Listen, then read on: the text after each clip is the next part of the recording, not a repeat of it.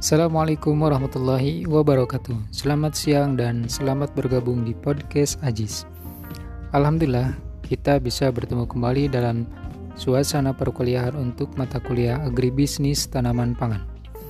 Oke, untuk pertemuan kali ini saya akan menyampaikan materi mengenai konsep pangan, fungsi dan juga klasifikasi pangan. Untuk selanjutnya,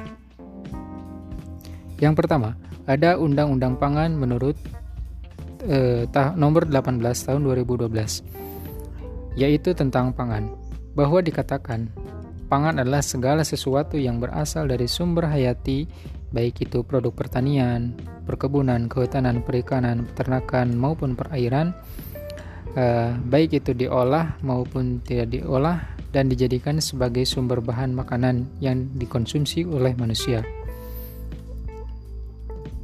Kemudian ada beberapa sumber produk pangan.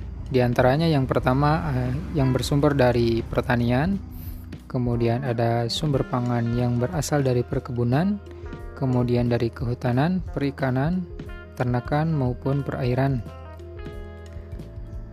Baik, untuk fungsi pangan di sini secara umum ada tiga fungsi pangan. Yang pertama ada asupan gizi penting bagi keberlangsungan hidup manusia.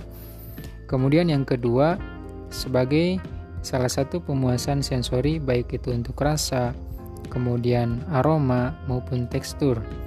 Kemudian fungsi pangan yang ketiga yaitu membangun membantu sistem fisiologis tubuh manusia, baik itu untuk sistem saraf, sistem kekebalan tubuh ataupun imun dan lain sebagainya.